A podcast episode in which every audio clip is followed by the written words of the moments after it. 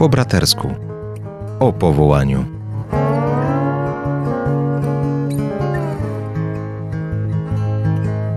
A na audycję zapraszają ojciec Tomasz Mordziałek oraz ojciec Andrzej Grat.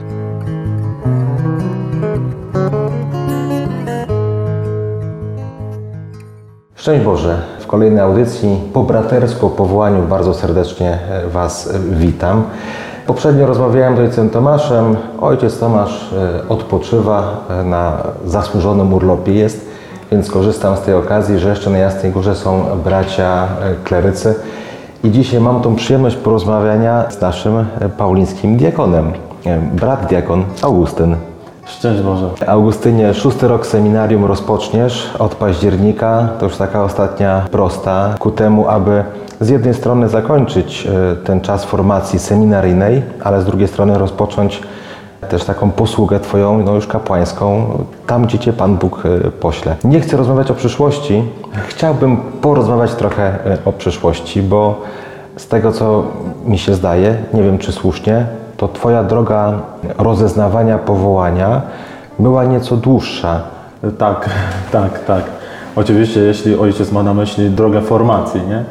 Bo właśnie w Kamerunie akurat mamy nieco inną ścieżkę formacji niż w Polsce, czy gdzie indziej w, w naszym zakonie, bo tam mamy e, generalnie pierwszy rok aspiranatu. Mhm. E... Poczekaj, tylko przypomnę, że normalnie taki tryb podstawowy e, w tej formacji zakonnej dla tych kandydatów do kapłaństwa jest nowicjat roczny i 6 lat studiów e, w Krakowie na skałce. Bracia zakonni mają rok postulatu, 2 lata nowicjatu i 6 lat junioratu już na jednej z naszych placówek. Tak. Ale to nie za karę, ten aspirat nie, był. Nie, nie, nie. My u nas tak mamy ustalony właśnie, że mamy aspiranat, postulat, e, rok nowicjatu dla tych, którzy dążą do, do kapłaństwa, nie? I po nowicjacie mamy normalnie rok stażu. I dopiero po tym e, zaczynamy, rozpoczynamy właśnie seminarium na razie w Polsce. Także to jest taka nasza droga, nie? Taka, no oczywiście w seminarium, przed seminarium jeszcze mamy tam języka e, się uczyć, rok e, językowy tak zwany. I dopiero po tym rozpoczynamy e, seminarium właściwie. Po, po tych latach też, czy jeśli jesteś w Polsce, to tak. też studiujesz w języku polskim. Polskim, nie. Więc ten czas poświęcony, ta wydłużona formacja to też przede wszystkim, żeby zapoznać się z językiem, który potem na co dzień używasz i w komunikacji i też no, na wykładach przecież. Tak, ten dodatkowy rok właśnie do tego służy. No i dzięki, dzięki temu, że mieliśmy dobrą nauczycielkę, no to możemy się cieszyć, że prawie dotarliśmy do końca tego seminarium, bo mhm. to niełatwe, bo pamiętam jeszcze pierwszy wykład i wtedy byłem po prostu zdewastowany, że po prostu nic nie rozumiałem i jeszcze wykładowca nie miał wszystko poukładane, bo ja lubię, kiedy nauczanie, nauczanie jest po prostu poukładane. Wtedy ja wiem, gdzie jesteśmy i tak dalej. I on po prostu wszystko tak ogarnął, a ja wyszedłem z tego wykładu przerażony, że cały rok się uczyłem polskiego, a jestem zagubiony w ogóle, nie? A drugi wykładowca przyszedł i po prostu on już miał e, poukładany, to był właśnie misjonarz. Tam łatwiej byłoby się znaleźć trochę, ale stwierdziłem, że przez dwa lata e, nie będę nic czytał, tylko po polsku czytałem. Mhm. I to mi bardzo pomogło, bo starałem się wszystko czytać po polsku, wszystko się uczyć po polsku i dopiero po dwóch latach zacząłem ponownie czytać po francusku w moim języku. Kiedy coś miałem napisać, wtedy pisałem po francusku i dobrego tłumacza miałem właśnie e, online i mi pomogło właśnie wtedy szybko napisać, jeśli miałem pracę oddać i trzeba było szybko robić, no to wtedy pisałem po francusku, tłumaczyło, brat poprawiło, do sam tam poprawiłem parę rzeczy i brat, bracia pomagali też, więc takie ciekawostka właśnie co do, do tej formacji, ale pani Ewa tutaj bardzo dobrze u nas popracowała z nami. W ogóle jestem pełen podziwu dla Ciebie, między innymi jeśli chodzi o tą umiejętność i, i szybkie nauczenie się języka, bo owszem w wymowie może słychać jeszcze akcent, ale świetnie i rozumiesz i świetnie mówisz y, po polsku, a przecież polski to już jest Twój kolejny język, którego się uczysz, bo też i francuski, no i Twój, twój ojczysty język. Zaprosiłem Cię y, nie tylko dlatego, że Cię bardzo lubię na to naszą dzisiejsze spotkanie, rozmowę o powołaniu, ale też dlatego, że Zdaję sobie sprawę, że każdy przed podjęciem jakichś życiowych decyzji, kapłaństwo, małżeństwo, życiowych decyzji, takich, które mówimy, to są takie duże kroki w życiu, takie kroki milowe.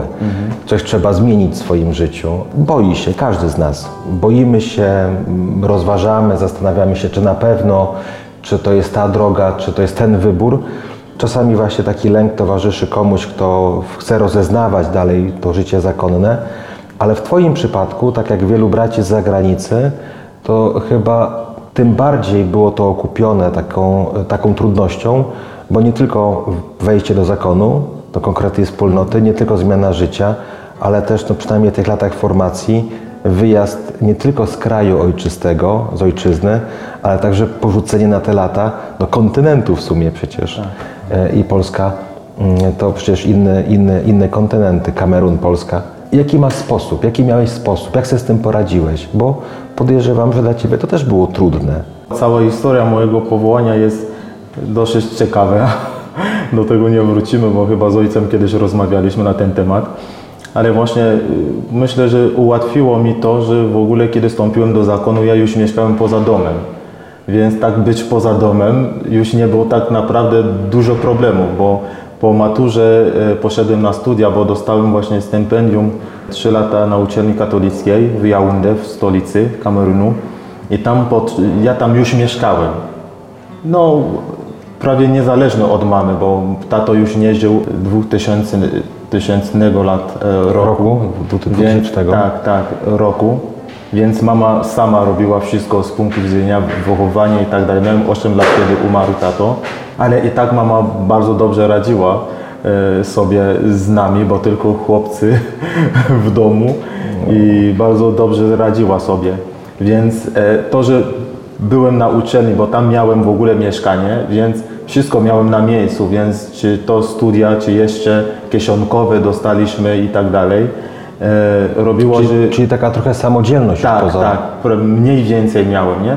Mama ze względu na mamę chciała zawsze coś dać jeszcze więcej, ku mojej szczęściu, bo miałem więcej kieszonkowych wtedy, ale właśnie to uważam, że to też mi pomagało, bo już byłem poza domem, nie? I przez długi czas o tym myślałem, że wstąpię do zakonu, więc nie było tak, że z dnia na dzień y, No, no, dla rodziców zawsze wyjazd dziecka na studia, na przykład poza dom, mieszkanie poza domem, jest trudnym przeżyciem. Mama rozpłakała się. No to na- Pamiętam jeszcze, kiedy w- wsza- wszedłem do samochodu, jak ona stała na zewnątrz i płakała po prostu, nie? I ona po prostu płakała wtedy. I tak się śmiałem z tego powodu. Ale potem przez miesiąc albo dwa miesiące zawsze miała tak, że w weekendach przyjeżdżała do Jaundy i spała u mnie, nie? Jeden wujek jej mówił, ty, zostaw go w spokoju, nie, nie będziesz spał u niego zawsze, kiedy tam wyjeżdża. Wtedy przestała do mnie przyjść, ale bardzo, bardzo e, lubiła mnie odwiedzić. A, a jak zareagowała na y, wiadomość, kiedy powiedziałeś, że idziesz do zakonu? Czy to zwiąże cię z tym, że za jakiś czas po, tym aspira, po tej aspiraturze będziesz wyjeżdżał do innego, na inny kontynent? No już nie będzie mogła Ciebie odwiedzić co tydzień, co dwa tygodnie. Jak zareagowała na tą no, rozłąkę? I jak sobie z tym poradziłeś? Dl- Dla, dla, mamy to, dla mamy to było bardzo trudne, bo ona już czuła, że wstąpię do zakonu. W ogóle ona o tym się modliła, się, modliła, ofiarowała mnie tak, jak się dowiedziałem, kiedy mówiłem, że wstąpię do zakonu, już Panu Bogu, jeszcze była w ciąży, nie? Poszła do kapłana prosić o błogosławieństwo, żeby ciąża się rozwijała normalnie i tak dalej. I ten kapłan prosić, zapytał, czy ona chciałaby, żeby jeden z synów był kapłanem, nie? I ona powiedziała, piękna sprawa, a on pytał, które? Bo mia, mam starszego brata, nie? który już był. I ona mówiła, ja nie mogę wybierać, bo lubię, kocham jednego jak i drugiego, więc niech Pan Bóg sobie wybiera, kto, e, kogo chce, nie? I ten kapłan wpadł na pomysł i powiedział, mhm, no to jeśli Pan Bóg chce, to będzie ten, który przed, przede mną staje, nie? I to było ja w moim nieszczęściu, nieszczęściu to było ja wtedy. Więc e, i, i wtedy ona to zapamiętywała i dziękuję Panu Bogu, że mi o tym nie mówiła nigdy, nie? Bo nie wiem, czy bym dzisiaj wierzył, że to jest od Pana Boga moje powołanie, żeby nie było z zewnątrz. A tak miałeś wolność, prawda? Tak, nie tak, miałeś tak. takiego, że musisz Tak, tak, spe- tak. spełnić oczekiwania. Więc o tym mi nie mówiła nigdy. Dopiero kiedy jej mówiłem, że wstąpię do zakonu, mi mówiła nie, nie, bo, bo ona usłyszała od nie powiem kto, że wstąpienie do zakonu to jest niedobre, dlatego że e, ona ode mnie nie może nic otrzymać jako pomoc, że to jest w ogóle, relacja jest zerwana, już nie ma kontaktu, nie? Dla niej to było straszne kiedy to się dowiedziała, ona mówiła, nie, jeśli chcesz być kapłanem, idź sobie do, do, do, do diecezji, nie? Bo ona wiedziała, że w diecezji będzie możliwość kontaktować się, odwiedzić i tak dalej. ale Będzie zakonie- bliżej. Tak, będzie bliżej, ale w zakonie jeszcze tak o tych białych po prostu, bo, bo Paulini w Kamerunie wtedy to był tylko biały, Tylko nie z biali. Polski, nie? Więc to jeszcze do, do tych biali, do tych białych, no dla niej to było nierozumiałe, nie? I ja wtedy ja mu się oburzyłem, mówiłem, że jeśli nie wstąpię do, Paul- do, do, do zakonu, no to ani małżeństwo, ani nic, ja nie chcę nic, nie? I ona mówiła, dobra, jeśli to tak to jest, no to idź najpierw na studia, nie?